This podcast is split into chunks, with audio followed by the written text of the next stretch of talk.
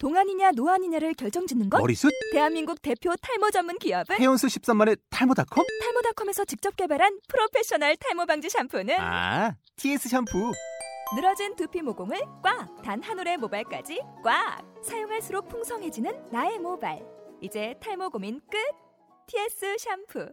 아웃도어 알브이 레저 캠핑에 가장 유명한 쿨러 브랜드는 콜맨? 에이 아니야 도메틱이지. 전세계 캠핑카 냉장고도 전부 도메틱이라고. 꽁꽁 얼린 생수통을 넣고 다녀야 하는 아이스박스 시대는 갔다. 전기나 차량용 배터리를 연결하면 스스로 냉각 영하 이십이도까지 냉동이 가능한 냉동 쿨러도 오직 도메틱. 도메틱 쿨러로 무더운 캠핑장에서 더욱 시원한 맥주 맛을 느껴보세요. 지금 바로 네이버에 도메틱 쿨러를 검색해보세요. 여러분은 지금 이빨 쏘앗의 쓸데없는 잡담을 듣고 계십니다. 아이고 의미 없다.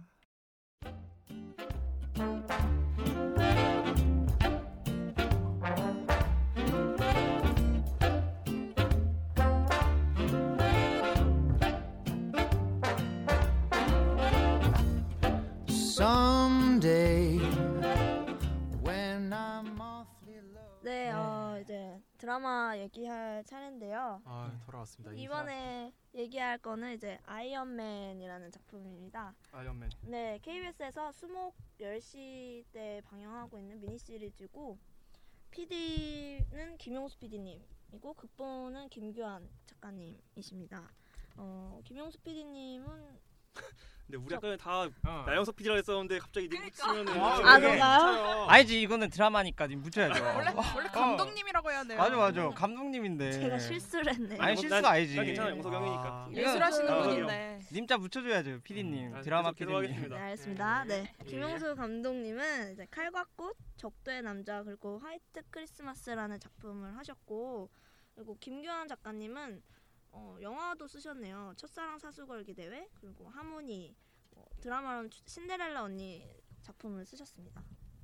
네. 줄거리 좀 말씀해 주십시오.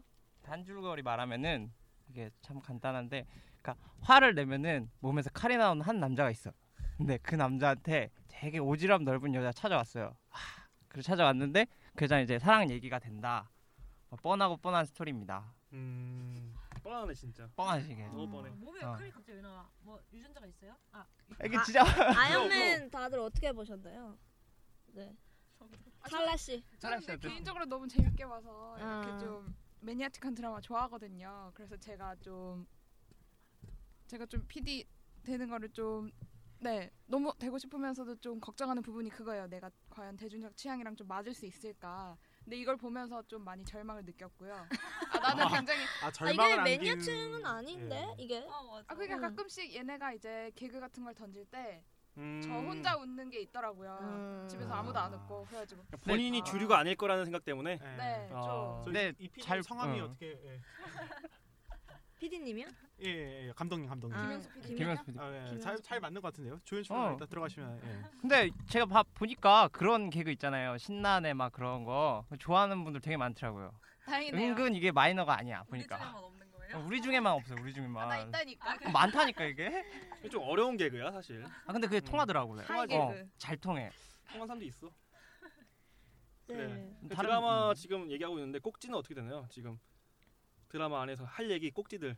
아 저희는 이제 좀 예능과 다르게 드라마는 스토리가 중요하잖아요. 음. 자연스럽게 갑니다. 자연스럽게 꼭지 없이. 아 너무 이렇게 딱딱 끊는 거는 부자연스러웠다는 얘기를 그러니까. 좀 들리는데요. 아, 아, 근데 이제 들어보면 알아. 아, 들어보면 아, 알아 이게. 하다 보면 알죠. 어. 누가 전화 봅시다. 그래. 그래. 누가 이게 딱 보니까 딱딱딱딱 이게 나연석도 아니고 이게 뭐냐고. 아, 아~ 위험해요 위험해. 어, 그래. 아, 나 여기서 발 뺄래요. 그래 혜니 씨는 어떻게 봤어요? 저는 근데 사실 좀 스토리 전개가 좀 많이 아쉬웠어요. 사실 드라마는 어떻게 보면 가장 중요한 게 이제 대중들한테 설득력 있게 이야기를 전달하는 게 가장 중요하다고 생각하는데, 그런 부분에 있어서 도대체 이 아이언맨이 왜 아이언맨이 되었나 그 의문점이 드라마가 지금 중후반을 넘어가는 시점에서도 굉장히 이해가 잘 안 되고, 칼이 나오는 시점이라던가 그런 아픔 투성이인 주인공이라고 하는데 도대체 그 아픔이 공감될 만한 아픔으로 다가오지도 않았고, 그런 부분에서 조금 아쉬웠던 작품이었던 것 같습니다. 그럼 그 주인공이 이제 화내는 게 별로 공감이 안 됐다? 네, 그렇죠. 어... 좀 그 그리고 칼 마이걸이 나온다는 그 소재 자체가 신선하긴 하지만 사실 아직까지 대중들이 좀 친숙하게 받아 그거를 친숙하게 받아들이려고 이제 그런 여러 가지 설정들을 기존에 보, 보아왔던 기존의 드라마에서 보아왔던 설정들을 많이 갖고 오긴 했는데 뭐 예를 들어서 재벌, 뭐 첫사랑, 뭐 이런 신데렐라 그런 걸 많이 가져오긴 했지만 그렇게 상쇄되는 것 같진 않는 느낌을 많이 받았습니다.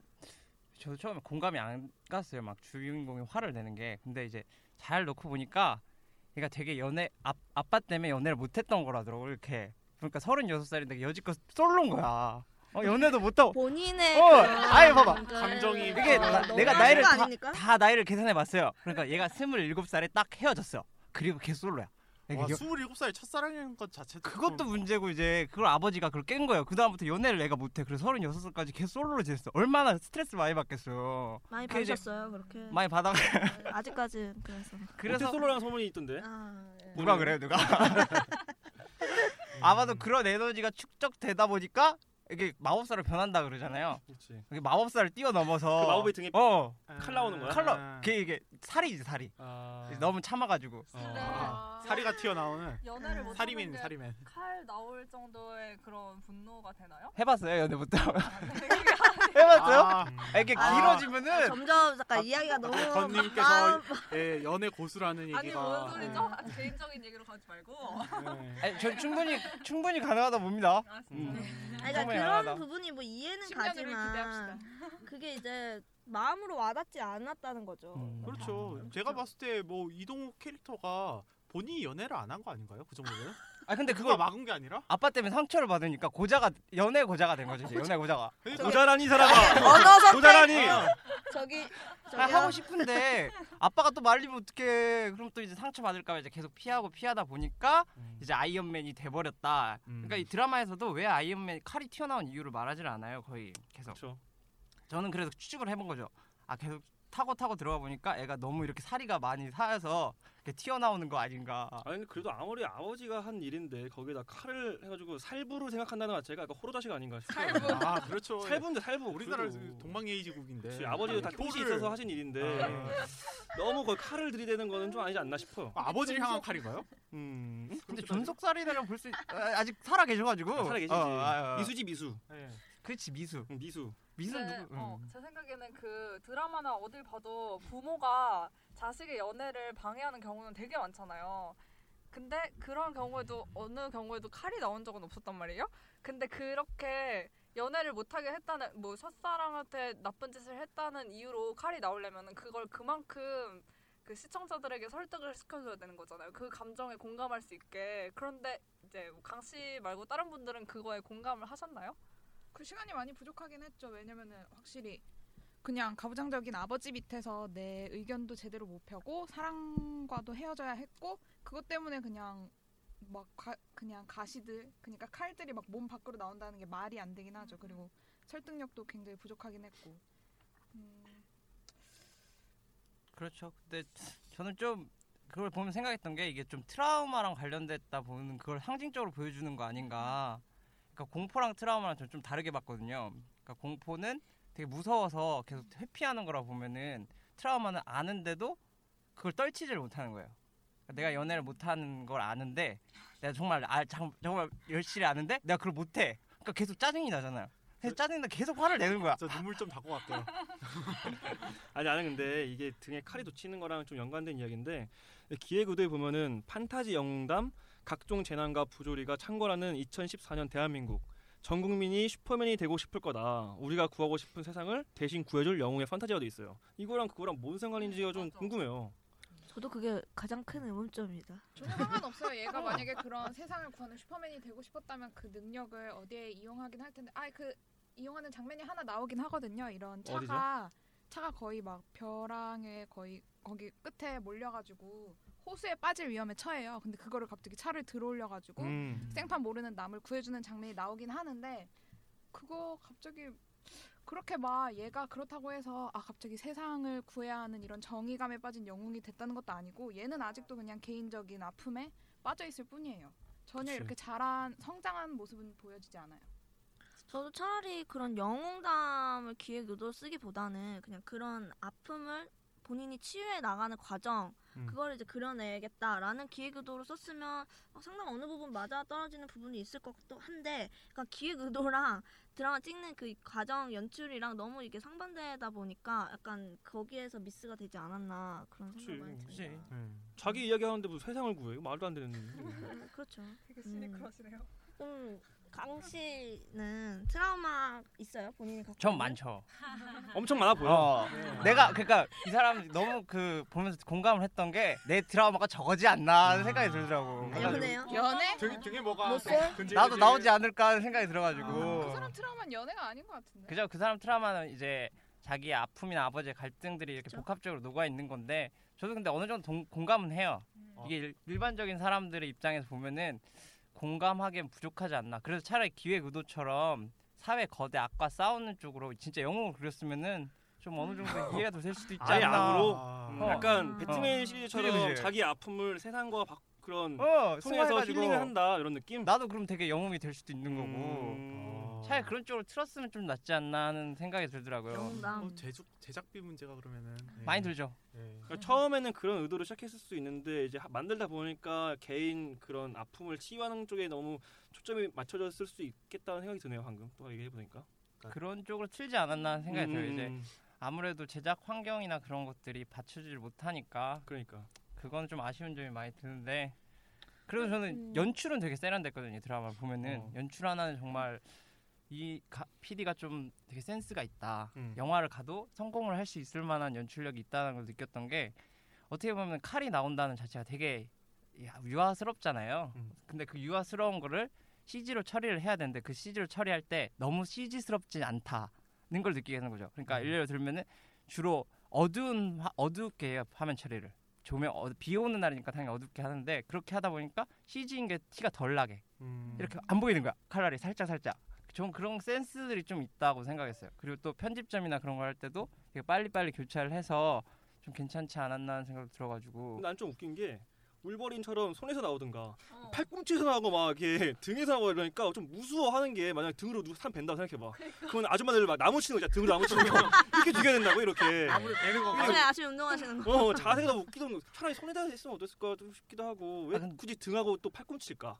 그러니까 이제 손 이거 하면 너무 영웅스럽잖아. 그러니까 자기도 아, 통제를 영웅인데? 못한다는 거 하는 거지. 어... 아 근데 되게 신기한 게 이렇게 여기에 칼만 솟지 않고 손가락 자체도 칼처럼 변해요. 아 진짜요? 네. 아, 그건 못 봤네. 계속 계속 이제 이렇게 쓰다듬으면 아, 거기에 아, 피가 나는 아, 그런 식으로. 너무 설정을 많이 갔다는 거 아닌가요? 네 많이. 음. 많이 갔다. 좀 심하게 앞서 나간. 거기에다 그것뿐만 아니라 냄새도 굉장히 잘 맡고 점프도 네. 잘하고 힘도 세지고 아까 차 들어올릴 만큼. 캐릭터 자체는 영웅이네. 그러니까 캐릭터 자체가 아이언맨이라기보단. 슈퍼맨이나 뭐 스파이더맨 뭐 이런 정도? 아니요, 어, 괴물 같은? 왜냐면 음. 어쨌건 냄새를 잘 맡는다는 거는 우리가 좀 인간의 감각보다는 개나 이거 완전 울버린 아니에요, 울버린? 네, 울버린. 울버린 진화판, 진화판이지. 울버린보다부터. 울버린도 다 감각이 발달돼요. 아니요, 치유 능력이 좋은 거예요. 아, 감각도 발달해서 왔어요? 싸우지 마시고. 아, 네.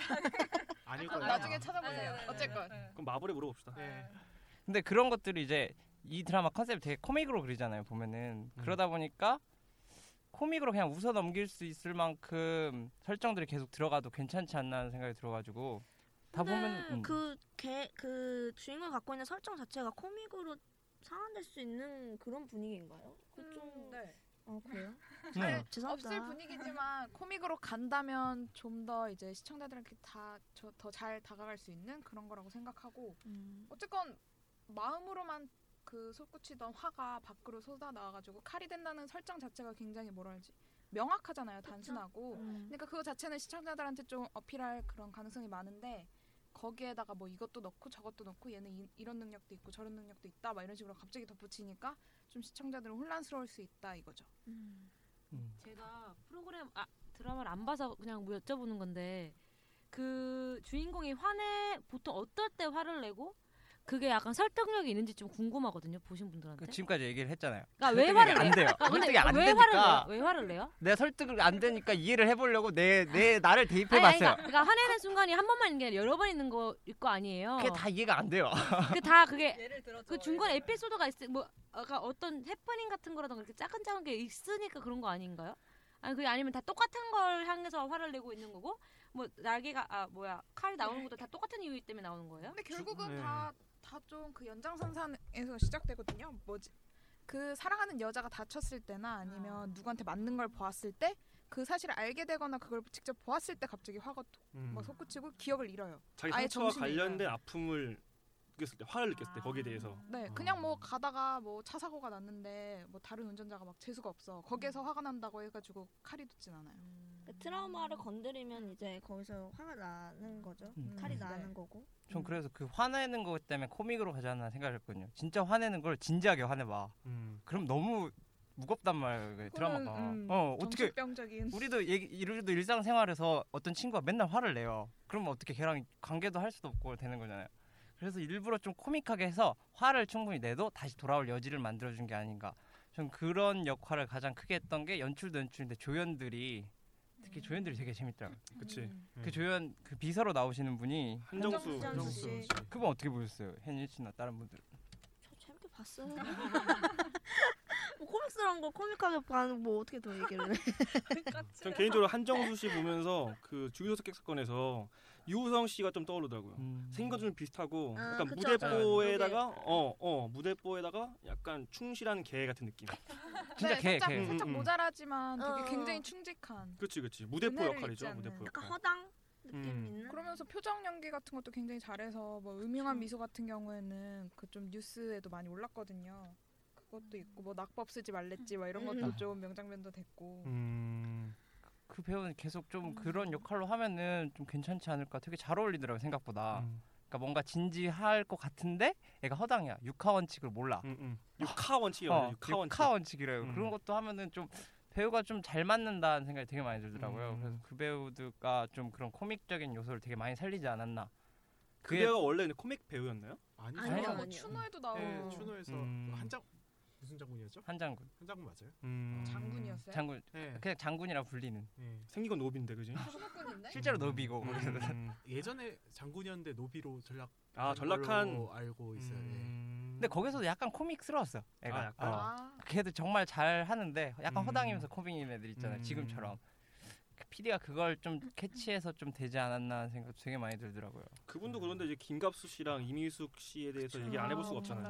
엄청나죠. 네. 아. 김갑수 씨는 항상 어, 드라마에 출연할 때마다 그게 무게를 딱 중심을 잡아주는 역할을 참 잘 하시는 것 같다는 생각이 음. 많이 들었는데 저는 연애시대에 그 손예진 씨 앞 목사로 나오잖아요. 목사님을 나오잖아요. 아 근데 그게 잠깐 잠깐 그게 등장하는데 라디오 사연 이제 읽어주는 목 기독교 방송 그거를 하시면서 이제 딸의 사연을 듣고 이제 상담을 해주는 그런 장면들이 몇몇 등장하는데 약간 드라마를 정리해주는 중간 중간에 흐름을 정리해주는 듯한 느낌도 들고 그 묵직한 목소리 톤 자체가 굉장히 시청자들한테 좀 안정감도 주면서 신뢰감도 주고 어, 신뢰감도 주고 그리고 되게 무게중심을 많이 약간 드라마가 좀 붕 떠있으면 다시 가라앉게 해주던가 음. 너무 무거우면은 또 어떨 땐 코믹한 모습으로 좀 띄워준다거나 그런 모습은 사실 케이비에스에서 그들이 사는 세상에서 배종옥 씨와 네, 배종옥 씨와 그런 유쾌함도 그리면서 또 중년의 사랑도 그리고 약간 그 완급 조절을 굉장히 잘하신다는 느낌을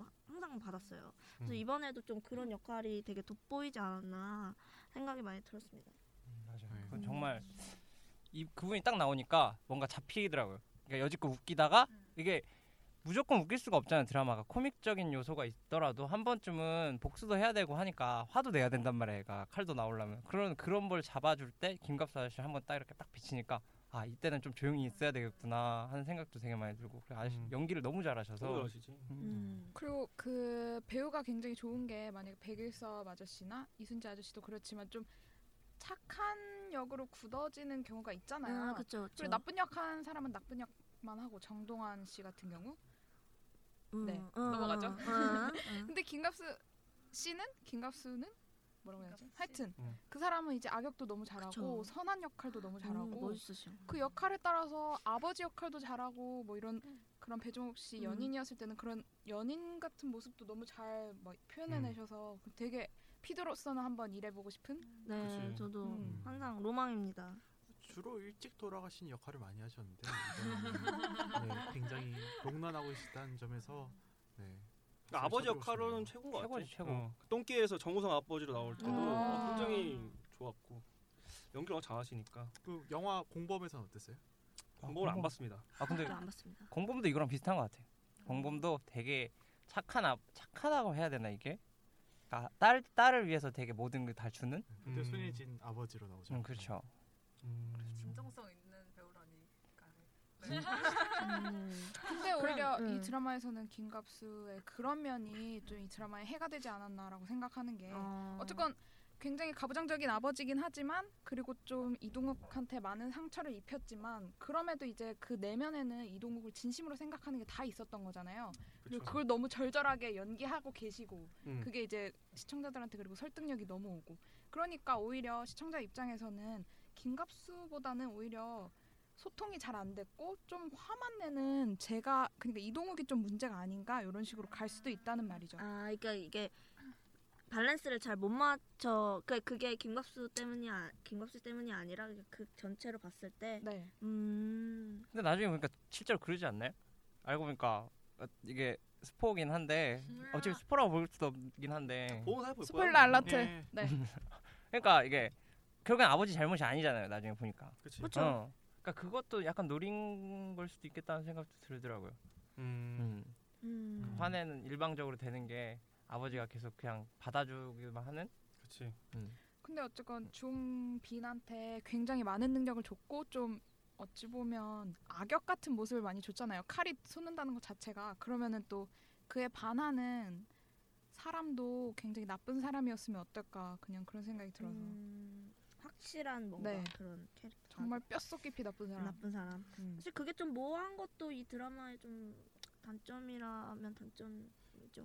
그러면은 음. 제가 생각했을 때는 만약에 이제 오해잖아요. 명백한 오해면은 그 오해가 풀리면은 칼이 안 나오나요?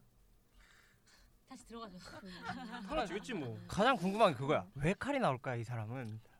나 그게 진짜 궁금해. 뭐가 이게 이유가 있어야 되지 않나. 그냥 애초부터 칼이 나올 수 있는 사람이었는데 그만큼 분노를 해본 적이 없는 거 아니에요?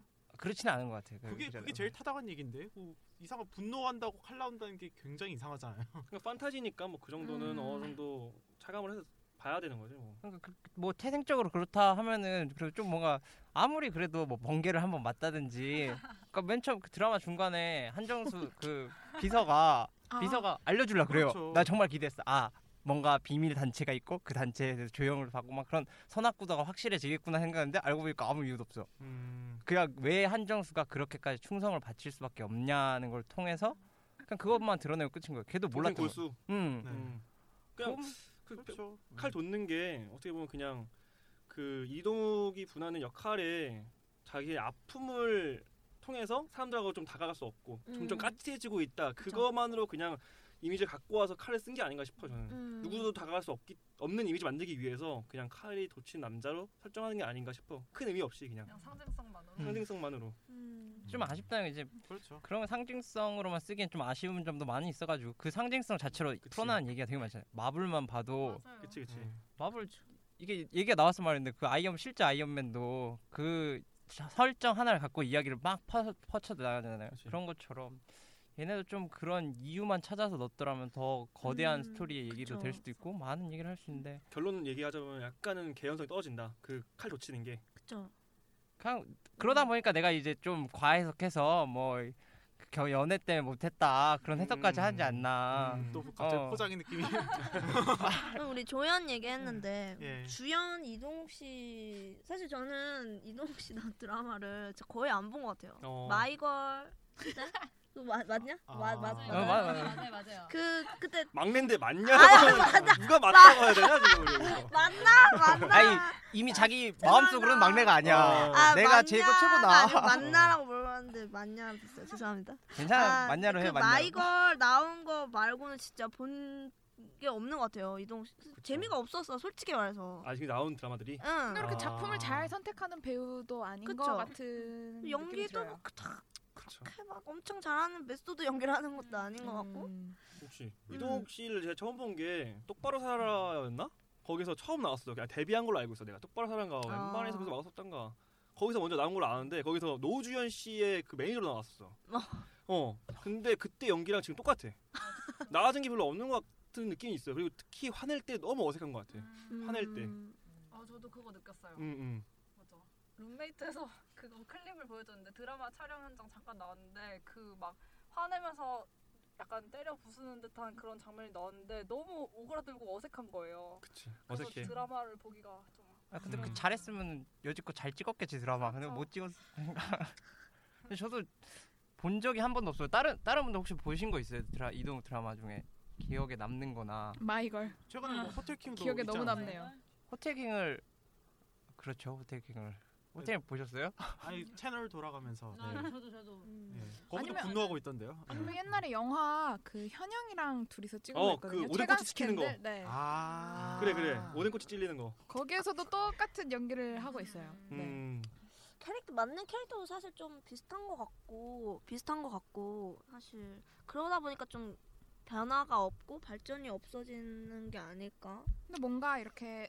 섬세한 감정을 잘 한다기보다는 그냥 되게 억울해하고 음. 되게 많이 드러내는 음. 그러니까 표현하기 쉬운 연기들을 그냥 그쵸? 할 뿐이에요. 그런 섬세한 연기가 필요한 캐릭터를 맞질 않는 것 같아요. 음. 문제는 근데 이게 어. 화를 낸다는 건 어쨌건 섬세하진 않아도 되는 것처럼 보이지만 엄청 섬세해야 되는 연기거든요. 그렇죠, 그렇죠. 그거를 이제 이동욱한테 줬으니까 오히려 좀 음, 음. 잘 안 되지 않았나 생각해요. 맞아요. 얘가 왜 화를 내고 캐릭터에 대한 충분한 제, 그 감독의 해석 그리고 명구 이런 게 있는 상태에서 그게 이제 배우한테 전달이 돼야 되는데 그게 없이 그냥 설정과 뭔가 음. 상징성만 부여된 캐릭터를 던져놓고 연기해라 라고 하면은 제가 연기자여도 좀 막막하지 않을까. 음. 네, 뭐 아무튼, 저도 음. 뭐 거의 공감하는 게 캐릭터가 왜 만들어졌는지 왜 분노하는지에 대한 충분한 설명이 없었던 거가 확실하고 그러기 때문에 그냥 무작정 분노한 것 같아요. 그리고 뭐 사, 심지어 자기가 칼이 나오는 것도 몰라야 돼요. 그러면은 보통 사람이 칼이 나오면은 아파해야 되잖아요. 아파하지도 않고 그냥 얼굴만 클로즈업 해놓고 계속 분노만 시키니까 그, 그 공감대가 형성 안 된 게 오히려 그 연기력이 낮아 보이는 그런 역할을 하지 않았나 그렇게 생각이 됩니다. 예. 그것도 있고 지금 분노의 대상 자체가 좀 저는 분화되어 있다고 음. 생각하거든요. 원래는 아버지한테 화내긴 그쵸. 했지만 음. 아버지가 실제로 첫사랑을 때려 죽인 게 아니잖아요. 죽지도 음. 않았고 사실은. 맞아. 아 이거 스포일러인가? 네 어쨌든 네. 사실은 이제 이미숙이 그냥 아버지를 위해서 그러니까 사랑하는 사람을 위해서 또 해, 대신해 준 거고 또 알고 보니까 이미숙 말고 또 나쁜 그 항상 악역 맡으시는 분 있잖아요. 그분이 있었고 그러니까 지금 분노, 그러니까 악역들이 지금 셋으로 나눠져 있다 보니까 시청자 자체도 누굴 내가 헷갈려서. 미워해야 돼? 음, 라는 그렇죠. 지금 몰입이 안 되고 네. 음. 혼란에 빠질 수도 있고 맞아요. 그랬던 것 같아요. 뭐 그런 것들이 차차 드러나도 괜찮은데 그럼 차차 드러날 거면은 뭔가 그 이외의 것들을 시청자를 끌어들였어야 되지 않나 하는 생각이 들어서 음. 그러려면은 신세경하고 재밌게 놀아, 놀아 이렇게 알콩달콩하게 해야 되거든요. 그래야지. 어. 약간 어휘 선택이 약간 너무 어르신데. 아 그러니까 재밌게 놀. 서른여섯인 줄. 어. 별그대만 딱 봐요. 별그대만 딱 보면은 전 천성이 때문에 본 것도 많거든요, 솔직히. 음. 응, 천성이 아. 너무 잘 이렇게 하더라고. 아, 아니 어쩐지 우리 회식할 때 계속 비에이치 시키자고, 비에이치 하자고. 아. 모델이 천성이잖아. 아니, 이렇게 해줘야지 이제 또 하고 하니까. 아, 그래서 그랬구만. 진짜. 전지현 안 그래도 돈 많이 벌어요. 맞아요. 다른 사람 배불리게 해줍시다. 그게 그렇게. 근데 전지현이 그렇게 딱 봐주면은 좋은데 여기서는 신세경이 아 예쁘기 예쁘지 않다는 게 아니라 정말 예쁜데 정말 참 좋은데 이걸 말을 어떻게 해야 될지 모르겠는데 이게 그래서 어, 신세경이 네. 신세경이 뭐요? 신세경이 예쁜데 뭐요? 아 근데 좋긴 한데 그만큼 매력이 없다는 거죠. 캐릭터 자체가 그렇죠. 그 매력 있게 포장을 잘 못 했고 신세경 자체도 그 제작진도 못 해준 것 같아요. 그 캐릭터 자체를 포장을 좀 예쁘게 해줬으면 좋았을 텐데 음. 음. 저는 좀 개인적으로 신세경 굉장히 잘 어울렸다고 생각하거든요. 신세경 자체가 이런 누군가를 음, 포용하고 음. 좀 보살펴주고 이런 걸 되게 잘한다고 생각해요. 그게 되게 잘 드러났던 게 옛날에 지붕뚫고 음, 하이킥에서 거기에서 가정부인데 자기도 그쵸. 되게 힘없고 그런데도 다른 사람들 다 보살펴주고 음. 그러잖아요. 그쵸, 그쵸, 그쵸. 그리고 개인적으로 그게 그냥 최고점을 찍었다고 생각해요. 아, 그 하이킥에서 아~ 최고점 신세경이 최고였다. 네, 그 이후로 별로 그렇게 계속 망했지 뭐. 음. 근데 그 진짜 뭐가 있었죠 그다음에? 음. 영화 송강호랑 푸른소금. 푸른소금. 근데 진짜 독이었던 것 같아요. 제가 봤을 때는 음. 그게 신세경이 그렇게 커가는 데는 좋았을 수도 있는데 너무 일찍 그 이미지로만 하다 보니까 솔직히 그게, 그 이미지가 그렇게 좋은 건 아니거든요. 시트, 시트콤에서 만들어져.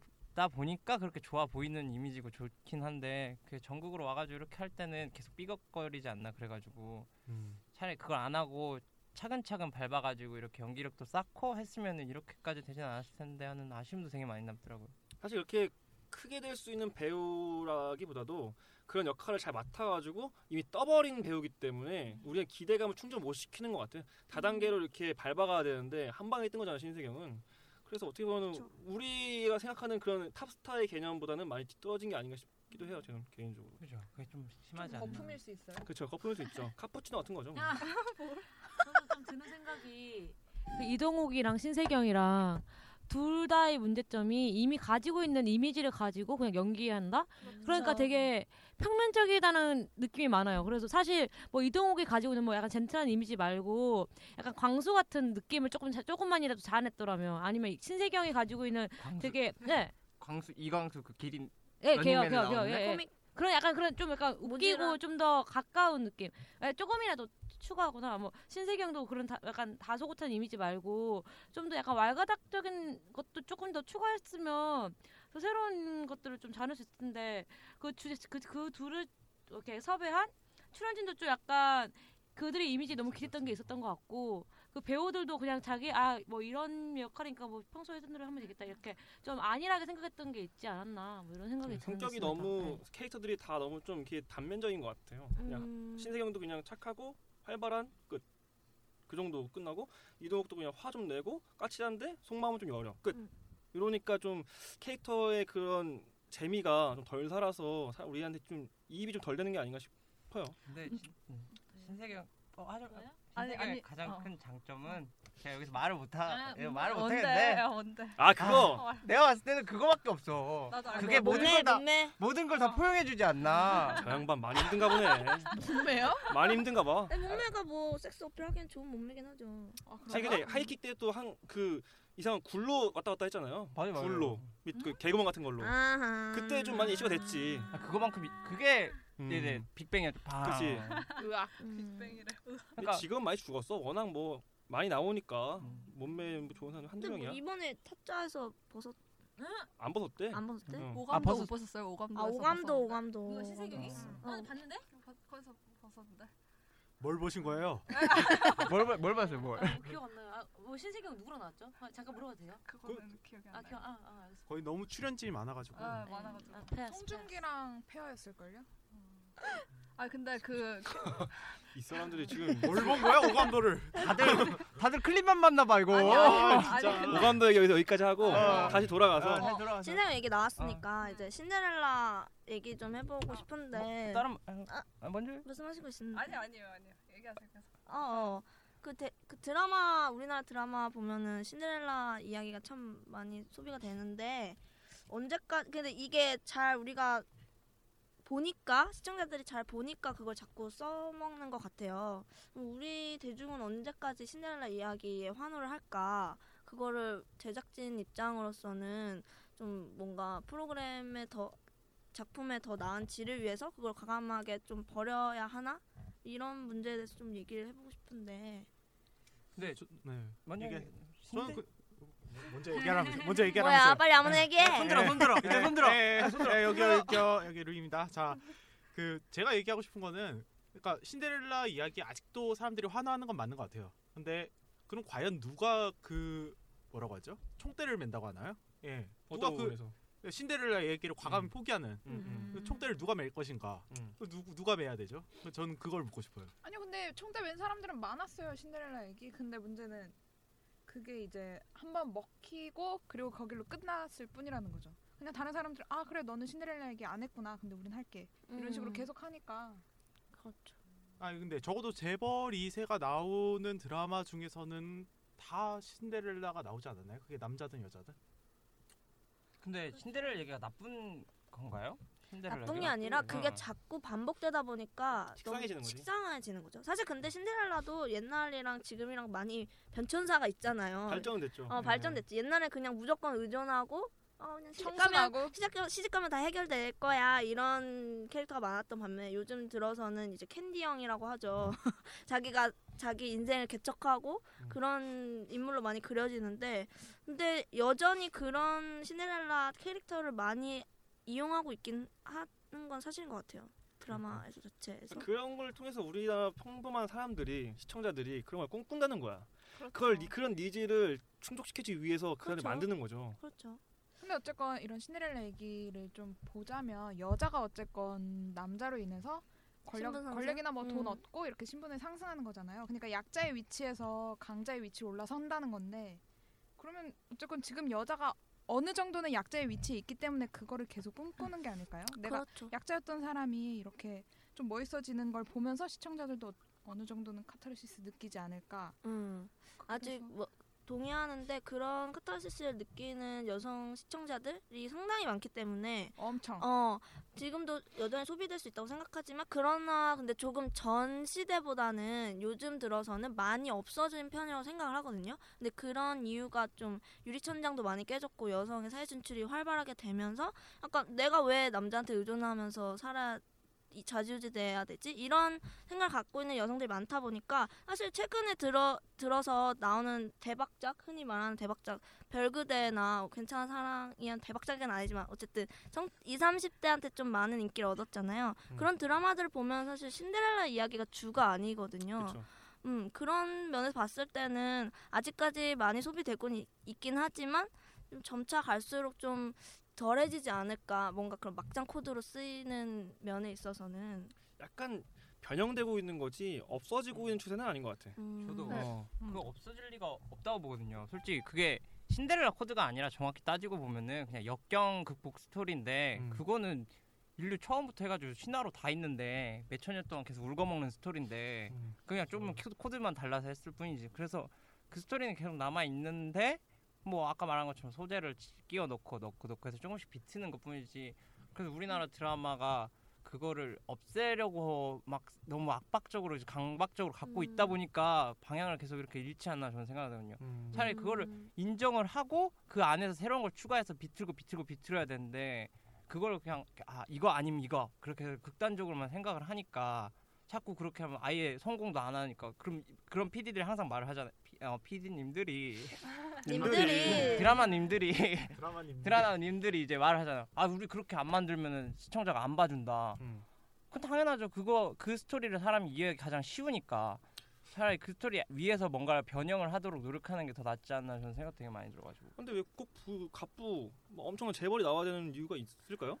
근데 저도 약간 들으면서 공감을 한 게 우리가 항상 신데렐라 이야기라고 해서 여자가 약자고 남자가 강자인 구도로 생각을 하는데 사실 변화돼가는 과정을 보면 꼭 여자가 남자를 통해 신분 상승하는 이야기라기보다는 정말 역경 극복의 이야기가 맞는 것 같긴 해요. 예를 들어서 뭐 비밀에서도 여자도 분명히 남자를 통한 뭐 성공을 꿈꾸긴 했지만 그 남자 검사도 여자를 통해서 뭔가를 꿈꾸고 또 뭐 별그대에서도 거기서는 이제 또 그 기존의 그 엄청나게 신분 차이 나는 그런 구도는 아니지만 외계인이면서도 잘생기고 뭐 빠질 게 하나도 없는 그런 이상적인 남자를 설정함으로써 그를 통해서 뭔가 자신의 처지를 바꿔가는 그런 스토리이긴 하잖아요. 그러니까 어떻게 봐도 우리가 신데렐라 이야기라고 하는 것에서의 중심, 그러니까 자신의 처지나 뭐 상황을 좀 좋게 만든다는 그런 거는 그냥 인간 보편적인 욕구기 때문에 어쩔 수 없이 녹아들 수밖에 없는 것 같고, 근데 그거를 이제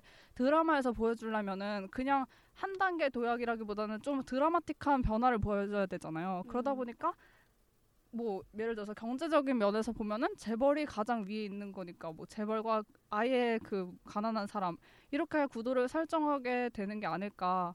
그러니까 결국 어떤 그런 변화를 보여주더라도 가장 드라마틱하게 보여줘야 되잖아요. 그러다 보니까 어쩔 수 없이 그런 설정을 자꾸 갖다 쓰게 되는 게 아닐까. 남자들도 저도 셔터맨 하고 싶고 이렇게 좋으면은 다 이렇게 신문사 좋죠. 이렇게 하면은 다 개인적인 욕구가 자꾸 이렇게 어, 네. 너무 많이 나오는데 네. 지금 살이 토하시는 것 같아요. 그렇죠. 네. 아니, 저는 생각했을 때 재벌이 나오는 가장 큰 이유는 사실은 그 약간 보여줄 게 많다고 봐요. 재벌이 음. 등장해야지. 그러니까 돈이 있어야지 좋은 집에도 살고. 시각적으로. 그러니까, 예, 예, 좋은 집에 뭐 그 아이언맨 그 이동욱이 산 집이 되게 좋잖아요. 초록색 그 잔디가 쫙 깔려져 있고 그 위에 하얀 집이 쭉 있고 예? 담장 뭐 굉장히 넓고 낙서도 할 수 있고 스토리도 나오고. 그래가지고 보여줄 수 있는 게 많기 때문에 재벌이 등장하는 이유가 좀 전 크다고 보거든요. 예, 아무래도. 그렇죠. 상대적으로, 그러니까 일반적으로 우리가 볼 수 있는 모습들은 그냥 거리를 걸으면서도 볼 수가 있으니까 음. 못 보던 걸 보여주 주려고 하는데, 그러면 무조건 판타지이거나 아니면 재벌 이 세, 그러니까 경제적으로 차이가 나거나 그럴 수밖에 없기 때문에 재벌 이 세가 많이 등장한다고 저는 생각해요. 예. 음, 어떻게 사는지 궁금하니까. 네, 맞아요. 맞아요. 근데 좀 저는 요즘 시청자들은 좀 그러니까 그런 재벌 이 세가 보여주는 그런 판타지적 면모보다는 좀 더 현실적인 이야기에도 공감을 많이 한다는 생각이 좀 들어요. 그렇죠. 네. 어, 대표적으로 어떤 거? 거? 연애 발견? 그것도 그렇고 뭐... 연애 발견도 사실 근데 재벌급이지 뭐. 네, 그런 그... 그런 목공소 진짜. 할 말이 없어지네. 근데 사실은 우리나라 드라마뿐만 아니라 일본 드라마 같은 거 보면은 소재가 주는 굉장히 참신함과 그리고 그걸 캐릭터들이 굉장히 돋보이게 나오잖아요. 그러니까 굳이 재벌을 안 넣어도 충분히 재밌게 이끌어갈 수 있는데, 그 항상 저 방송국 보면은 자소서 쓸 때 창의성이 뭔지 물어보는데 왜 정작 자기들은 창의성 발휘하지 못하고 있는지가 나 정말 궁금해. 아우 시원하다. 아니, 사실은 일본 드라마 봐도 뭐 심야식당 그 부자 누가 나와, 야쿠자 나오고 음. 정말 서민들의 얘기를 하는데도 불구하고 너무 재밌잖아. 근데 그것들이 우리를 충족시켜 준단 말이야. 충분히 굳이 부자가 나와가지고 막 벤틀리를 타고 뭘 해도 우리는 사실 아 그냥 그런가 보다.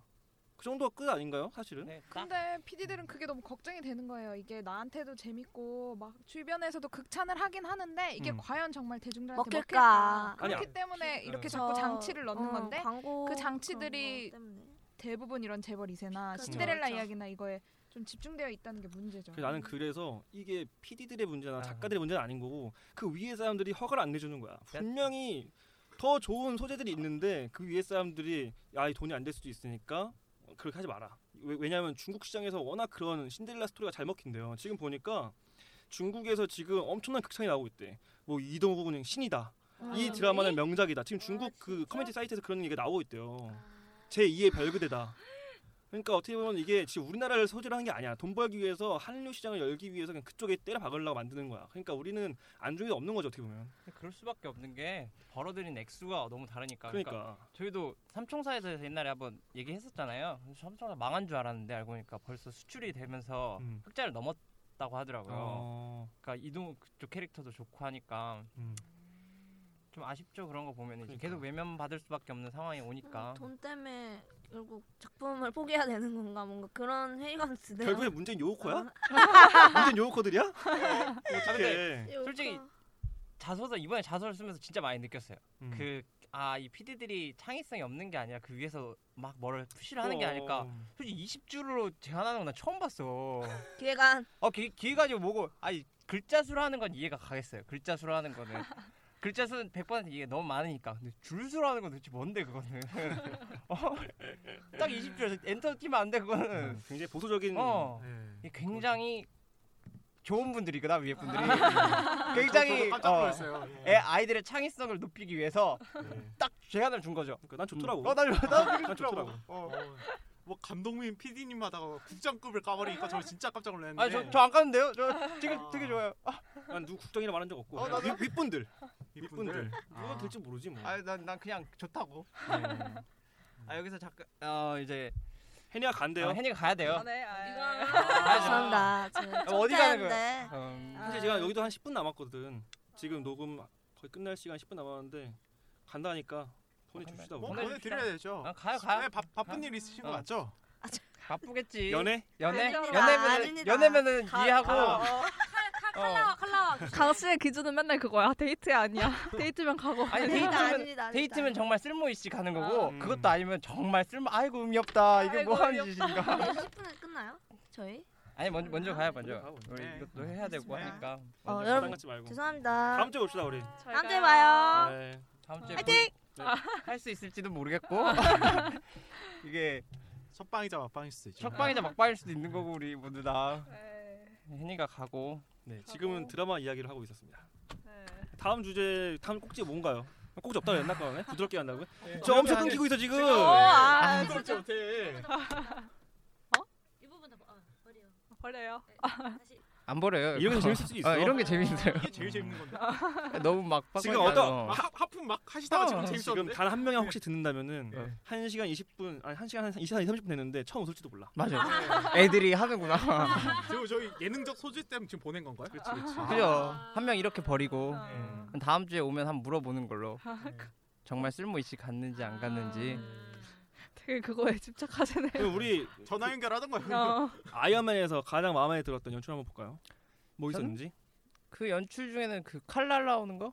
칼날 나오는 어. 그 장면들, 씬들? 씬들 모두 다 종합해봐도 이건 좀 참조해볼 만하다. 음, 어두워지면서 등에 칼 나오고. 그러니까 음, 연출점에 가장 중요한 거는 제가 봤을 때는 그, 그 리듬이나 아니 템포라고 생각하거든요. 장면들의 길이나 그런 것들이 만들어내는 뭐 리듬감이나 아니면 그런 건데 이게 빠, 그 긴장감을 만들어내야 되는 신인 거예요. 음. 왜냐하면 이동욱이 칼날이 나오는 것 자체가 화를 내는 거기도 하고 정말 극적인 장치니까 그러려면 에너지를 많이 응축을 해야 되는데 그런 걸 장면을 빠, 빠른, 빠른 전환을 통해서 좀 그런 걸 만들어내지 않았나 하는 생각이 들어서 그 장면을 좀 참조해봐도 좋지 않나 하는 생각이 들더라고요. 음. 그 부분이 최고의 장면이지 않았나. 칼라니님은 어떻게? 저는 그냥 여백을 좀 잘 이용한 점? 여백? 네. 예를 들면?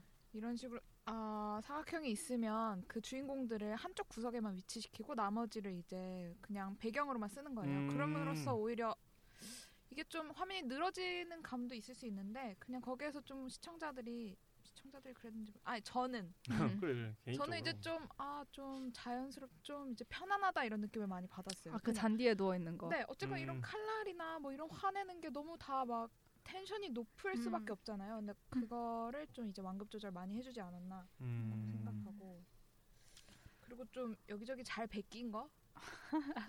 많이 베꼈어요 이거 진짜. 음. 근데 전 저 베끼는 거 좋다고 해요. 음, 음. 음. 베껴서 잘만 녹여낸다면은 뭐 뭐 위화감 들지 않으니까. 음. 뭐 어떤 걸 베꼈다는 거죠? 예를 들어서 그 이동욱이 갑자기 추억에 빠지는 장면이 있어요. 그러면서 뒤에서 갑자기 잔디밭 집 깔리거든요. 음. 그게 이제 옛날에 셜록에서 침대가 아. 위로 올라오는 그 연출을 베낀 건데 음. 그게 티가 많이 나긴 했지만 아. 오마주라고 하죠. 오마주. 아, 오마주. 오마주. 베꼈다기보다. 음. 베꼈다기보다 그냥 오마주. 그리고 잘 됐으면 됐지. 난 잔디 좋더라고. 푸른색 나오고 음, 시원하게. 잘 어울리기도 했고. 음. 다른 분들은 좋은 거 혹시 있으세요?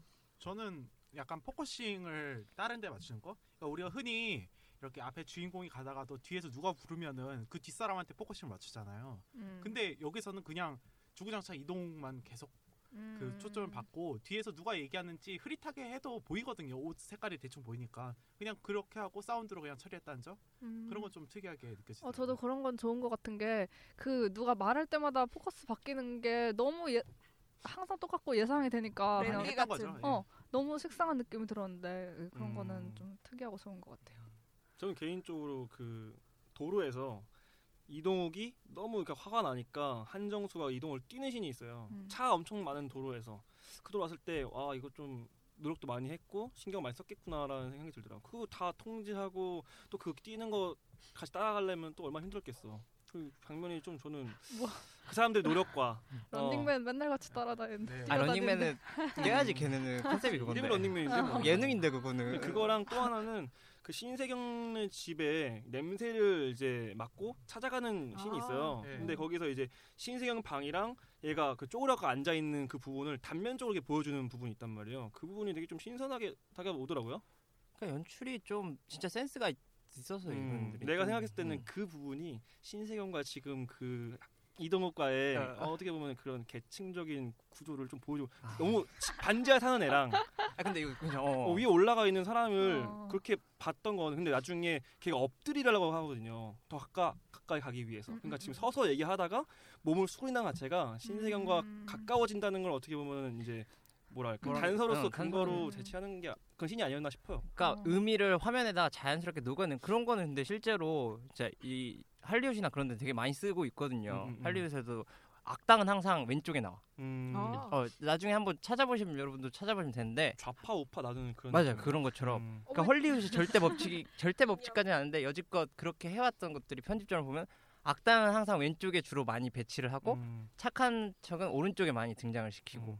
그런 선악구도가 있고 그리고 주로 오른, 왼쪽에서 오른쪽의 방향성을 많이 설정을 해요. 음. 할리우드에서는 음. 오른쪽에서 왼쪽보다는 그래서 자동차가 갈 때도 왼쪽에서 오른쪽으로 많이 가고 그리고 인물이 등장할 때도 웬만하면 왼쪽에서 오른쪽으로 가는 식으로. 근데 그게 헐리우드 문제가 아니라 수업 시간에 배웠는데 인간이 왼쪽에서 오른쪽으로 갈 때 편안하게 느낀다고. 그러니까 그거를 헐리우드는 정형화를 시켜서 음. 자기네가 프로세스를 해서 편집점에서 그런 걸 다 걸러내니까 우리가 볼 때 헐리우드 막 튄다는 느낌이 안 드는 게.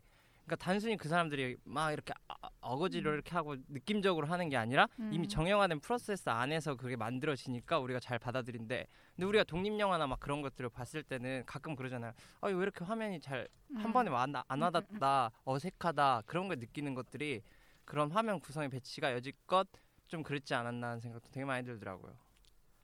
음. 그래서 이게 이야기를 되게 많이 오늘은 되게 급하게 달렸는데 제가 원하는 건 이렇게 빨리 얘기도 되게 많이 하고 잡담도 음. 많이 나눴어야 되는데 이게 우리가 처음이다 보니까 되게 엄청 응축을 했어요. 그래서 음. 두 가지만 해도 저는 충분하다고 생각하는데 조금 시간이 남아서 간략하게만 이제 얘기를 하고 해보면은 음. 그러니까 저는 이 드라마에서 가장 제일 무서, 무섭다기보다는 되게 안 좋게 본 게 피피엘이었거든요. 음. 극단적 피피엘이 어디까지 갈 수 있는 걸 보여주는 가장 큰 사례지 않나. 음. 그러니까 아예 이제, 이제까지 그냥 요소적 장치의 미장센으로 등장한 게 아니라 드라마 그냥 회사가 넷마블 넷마블이야. 음. 음, 링컨 어. 또 뭐 있었지? 휴대전화도 있었나? 근데 뭐 소품으로 등장하면 좋은데 아예 회사 그 주인공들이 일하는 자체가 게임 회사라고 하니까 아 이렇게 계속 가다가는 진짜 피피엘이 음. 극단적으로 치달으면은 뭐 이제 삼성에서 일하는 거 나오고 아예 그 사람이 삼성 휴대폰을 쓰고 뭐 예능에서 어, 이미 하고 있으니까. 음. 네. 근데 그게 스토리 안에까지 완전 침범을 해버렸다는 거죠 이제. 음. 단순히 연출로도 이렇게 살짝 보여주는 게 아니라 음, 깡 이야기는 어떻게 보면 피피엘 때문에 스토리가 바뀌어야 될지도 모른다는 생각이 드는 거예요. 그죠. 음. 좀 위험하다는 생각이 되게 많이 들어요. 그래서 저는 이렇게 가다가는 진짜 좀 안 좋으니까 뭐 대결 방안 세겨, 세워야지 않나. 음. 케이비에스가 정말 어렵구나. 결론은 케이비에스가 어렵구나. 내가 그래도 갔으면 좋겠다. 우리 좀 그 어. 네. 아이언맨 이제 얼마 안 남았잖아요. 한 사 회 정도 남았나요? 칠 회? 치... 아, 삼 회? 지금, 지금 십이 회인가? 십삼 회? 거의 끝났어요. 어, 거의 끝났는데 앞으로 어떻게 보세요? 난 뭐 변하는 거 없다. 변하는 거 없이 음. 그냥 끝날 것 같아. 그렇게? 그냥 끝난다. 음. 변하기는 너무 짧게 남았어. 맞아. 네. 마지막 반전 같은 거 없을 것 같아? 반전은 없다. 반전 어. 이미 다 나왔어요. 음. 네. 아 그래요? 반전이 매일 주가 아니기 때문에 반전 음. 없이 그냥 이대로 끝나도 괜찮다. 전 솔직히 괜찮게 봤거든요. 음. 다른 분들 총평을 이제 거의 슬슬 마무리 짓자면은 음. 일단 제가 먼저 시작을 하면은 좀 저는 이런 드라마도 괜찮다. 너무 무겁지 않고 유쾌하고 그리고 그냥 틀어놓고 딴짓 할 수 있는 드라마? 음. 그 정도면 충분했다. 음. 아니, 드라마를 꼭 그렇게 막 영화 보듯이 정자세를 하고 볼 필요는 없잖아요. 음. 그런 느낌에서 굳이 좀 힐링도 될 만한 포인트들도 있고 저는 신세경이 좀 과한 캐릭터긴 한데 좀 좋은 점도 있었거든요. 음. 이렇게 다 좋은 점도 되게 많아가지고 손, 손 마음, 제스처를 마음이 되게 좋더라고요. 그래서 저는 좀 괜찮 이대로 끝나도 괜찮고 좀 이 정도 드라마도 충분히 좋았다고 생각합니다. 음. 다른 분들은 어떻게 생각해요? 아, 뭐 저는 그 이게 약간 영화를 바탕으로 생각해서 그런 걸 수도 있는데 이왕 이렇게 칼 나오고 이런 설정을 이제 사용해 본 만큼 저는 약간 코믹한 방식 말고 좀 그거에 집중해서 해보면 어떨까 이런 생각을 했거든요. 그걸 코믹하게 풀지 말고 정말 그 자꾸 엑스맨이 생각이 나는데 엑스맨이나 이런 영화 그런 판타지 요소를 넣은 영화들을 보면은 전혀 웃기지 않음에도 그렇게 무겁지 않은 경우가 많잖아요. 그래서 좀 이런 칼 나오고 이런 설정을 좀 비현실적인 설정을 애초부터 탄탄히 좀 구성을 해서 그거를 그 이유와 역사를 파헤쳐가는 것만으로도 재미있는 작품을 만들어 볼 수 있지 않을까 이런 생각을 합니다. 왜냐하면 엑스맨에서도 물론 그건 영화지만 그 울버린이 그렇게 된 사연을 파헤쳐가는 것만 해도 한 영화 세 작품 정도가 그것만 다루고 있거든요. 그렇죠. 네, 그런 점에서 충분히 그런 설정만 탄탄하게 한다면은 그거 자체로도 재밌는 작품을 만들 수 있지 않을까. 네, 음. 그런 생각을 합니다. 저도 제 생각에는 뭐 아이언맨은 연출도 괜찮았고 연기도 솔직히 좀 부족했는데 나쁘지는 않았어요 솔직히. 근데 문제는 딱 그건 것 같아. 캐릭터 설정이 얼마나 참신하냐 음. 또 거기 안에 있는 갈등들이 얼마큼 사람들이 끌어모을 수 있느냐 이 두 가지가 드라마의 승패를 좌지우지한다고 생각하는데 그 두 부분에서 좀 완벽하지 못했던 것 같아요. 음. 캐릭터 구성도 어떻게 보면 너무 뻔할 수도 있고 또 우리들을 이끌 수 있을 만큼 되게 입체적인 성격은 아니라고 생각해요. 그렇죠. 그리고 그 갈등 요소도 어떻게 보면 부자 간의 약간 그런 트러블로 시작해가지고 점점 갈등이 쌓여서 아버지를 살, 살부할 정도. 음. 마음을 먹었으니까. 어. 그냥 그 정도의 플롯이니까 이게 우리들을 이렇게 확 끌어당길 만한 그런 달콤함은 없었지 않았나. 음. 오히려 우리가 지금 얘기했던 것처럼 재밌다고 느꼈던 게 한정수 씨가 나오는 부분이었으니까 어떻게 보면 정말 메인 주인공은 제 역할을 못 해주고 있다는 소리잖아요. 그 부분이 너무 아쉬웠던 것 같아요. 음. 자, 다른. 음. 저는 사실 드라마 자체로 봤을 때는 약간 기념비적일 수가 있는 게 뭐 새로운 형태의 영웅도 등장을 했고 그다음에 뭐 아까 제가 피피엘 얘기도 했지만 전 배경 회사가 게임 회사인 건 처음 보는 것 같거든요. 음. 그런 배경도 사용을 했고 사실은 굉장히 신선할 수 있을 만한 부분들이 되게 많았는데도 불구하고 어떤 스토리 라인 자체가 기존의 드라마들이랑 크게 다른 점이 없어가지고 아쉬움이 많이 남는 드라마인데 어 좀 그렇죠. 좋은 선례로 남기 위해서는 앞으로 마무리를 좀 신경 써야 될 부분이 있을 것 같아요. 예. 음. 새로운 걸 썼다는 거가 이렇게 좀 나쁘게 남으면은 다음부터 쓰, 쓰기가 좀 꺼려할 그렇죠. 수도 있기 때문에 예, 좀 잘 마무리됐으면 좋겠습니다. 네. 음. 다음 칼라 씨. 저는 그냥 한 줄로 설명하자면 이거 타이밍을 놓친 드라마라고 생각하거든요. 어. 지금 뭐 반전도 있고 설명도 있고 전 스토리 라인이 되게 좋다고 생각하는데 문제는 이 반전을 어디다 넣을지 그냥 설명을 어, 어, 음. 언제 할지 이거를 다 놓쳤다고 생각해요. 지금. 지금 뒤에 와서 다 하려고 생각하니까 지금 막 이제 다 어그러진 거고 음. 시청자들을 제대로 설득하지도 못한 거잖아요. 자. 그래서 저는 좀 지금 와서 좀 생각해보면 수학을 좀 열심히 해서 이렇게 나눗셈을 쫙 음. 잘해가지고 만약에 뭐 분노의 대상이 세 명이 있으면 십육 부작이니까 한 어. 네 개로 음. 나눠가지고 아, 한 오 회 지나서 얘가 분노의 대상이었는데 또 십 회 또 얘가 대상이었고 막 이런 식으로 그냥 시청자들한테 계속 보게 만들 여지를 줘야 되는데 그것도 전혀 없었고 그러니까 저 말을 했어야 되는데 장거리도 어떻게 보면 끝날 때 다른 사람이 끌어당길 수 있는 뭔가를 딱 때리고 끝나잖아. 네 어, 그런 식으로 청담동 스캔들 같은 음. 경우에도 주인공의 엄마가 누구인지는 밝혀지지 않았는데 시청자들은 다 알고 있긴 해요. 근데 음. 이제 두 당사자만 빼고 다른 악역들이나 아니면 주변 인물들이 천천히 차례대로 알게 되기 시작하거든요. 그런 식으로 음. 타이밍만 잘 맞추면 좀 음. 좋은 드라마였을지 않을까 음. 네 생각합니다. 라라.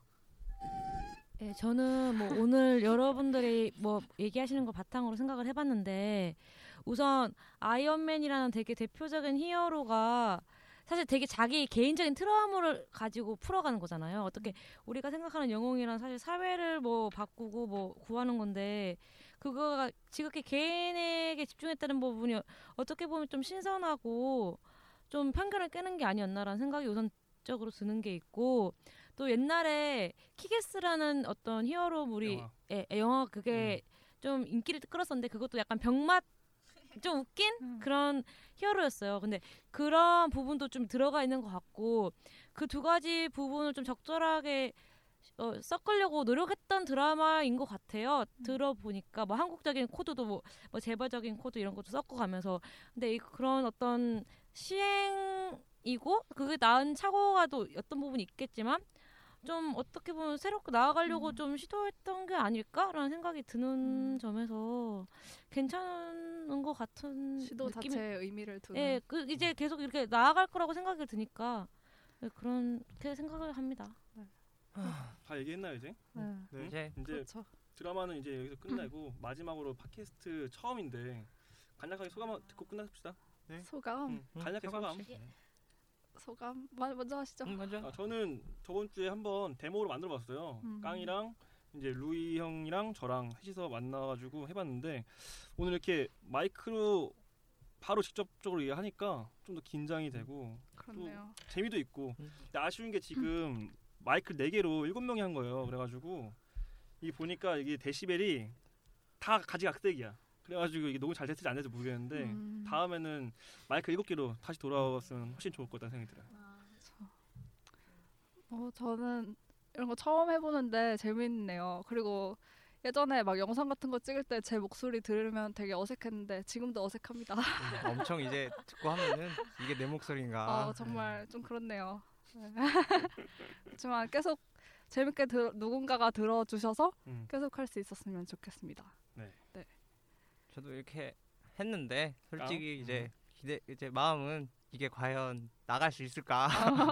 왜냐면 이게 음이 다 다르면 일일이 다 해야 되니까 그 작업도 음. 있기도 하고 지금 우리들이 이제 막말해가지고 말해서 이제 목소리 구분도 솔직히 잘 안 될 수도 있거든요. 우리 음. 누구 누군지 잘 모를 테니까. 그 당신은 알 것 같아 근데. 어, 네. 그게 제 능기로 캐릭터를 설정해야 되는 거에서 어. 나는 좀 만족스러웠다. 아, 나는 정말 최고지 않았나. 나만 잘 나오면 되지 않을까 하는 생각도 해보고. 근데 처음부터 생각보다 잘 빠졌다. 음. 괜찮다는 생각이 들었어. 또 응. 편집해놓고 보면은 괜찮을지도 응. 몰라. 내 위주로 이렇게 해가지고. 어. 그래서 전 되게 좋았습니다. 음. 라라. 네. 저도 처음으로 한 건데 우선 재밌었고 재미와 더불어 유익한 시간이었던 것 같아요. 좀 우리가 항상 사실 만나는 사람들이고 매주마다 모니터링을 하는데 거기서 좀 더 나아가서 어떤 코드 코드 하나에 집중했던 것도 좋았고 좀 시청자들의 의견 궁금해, 아 청취자들의 의견도 어. 궁금해지는. 그래서 좀 더 어. 풍부 댓글을 달아주시면 좀 더 풍부하게 만들어볼 수 있지 않을까 하는 생각이 네. 듭니다. 네. 아 저는 원래 이거 하기 전부터 너무 걱정을 많이 해가지고 아 이걸 이렇게 막 무대뽀를 해도 되는 거야 막 했는데 되죠. 되는지는 잘 모르겠고요. 반응을 봐야 알겠고 이게 확실히 청취자들한테 가지 않았다 해더라도 좀 보람이 있을 것 같긴 해요. 음. 우리가 어쨌건 이 과정을 겪는다는 그렇죠. 게 그렇죠. 네.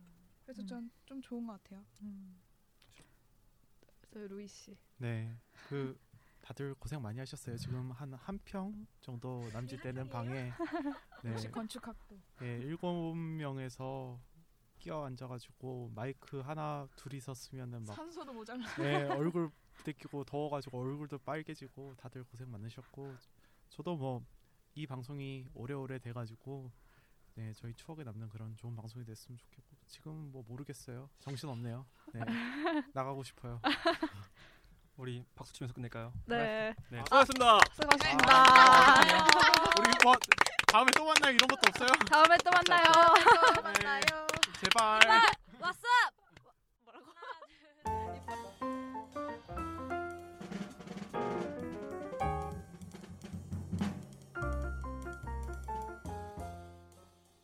청취자 여러분들의 소중한 의견을 받습니다. 이십팔 소왓 골뱅이 지메일 닷컴 이십팔은 숫자 이십팔이고요. 소왓은 에스 오 더블유 에이치 에이 티 많은 의견 부탁드려요.